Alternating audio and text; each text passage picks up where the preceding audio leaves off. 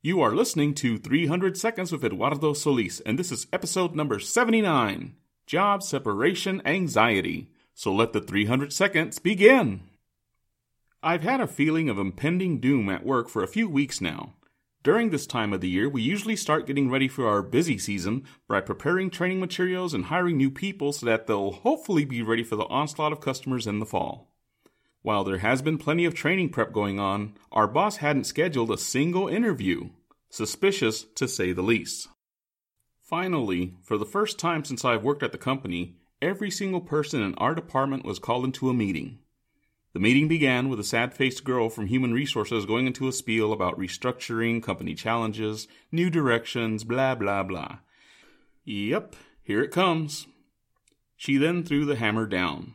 The 30 people in the room, including myself, were all going to be laid off after a few weeks. The department was being scaled back, so if we wanted to hang around, we would have to apply for one of the new positions. After some questions and one wiseacre comment from yours truly, we were each given a packet of documents and allowed to go home to digest the news, if we wanted to. Needless to say, everybody called it a day. I didn't really envy the human resources gals their jobs, but at least they would still have jobs in a few weeks. In my So You're About to Be Canned document packet was a fun corporate doublespeak letter that referred to my last day on the job as the job separation date. Yeah, I'll be certain to file that letter next to the $13 bonus one from a few years ago. Yeah, that's right, $13. And people wonder why I hate my job.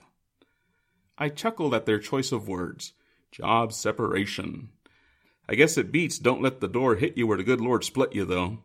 This being Texas, I'm genuinely surprised they didn't just toss us out right then and there. In a sense, I'm a little disappointed in myself. I've seen the writing on the wall at other employers in the past, and I've been lucky enough to get out of Dodge while the getting was good. Yeah, I guess I'm going to have to start paying attention to those updates from Monster and LinkedIn now. This has been 300 Seconds. The next episode will be posted after I update my resume.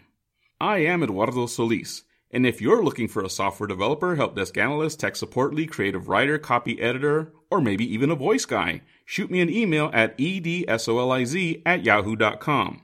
Whether you're hiring or not, check out eduardosolis.com for more podcasts and short stories. And as always, I thank you for listening.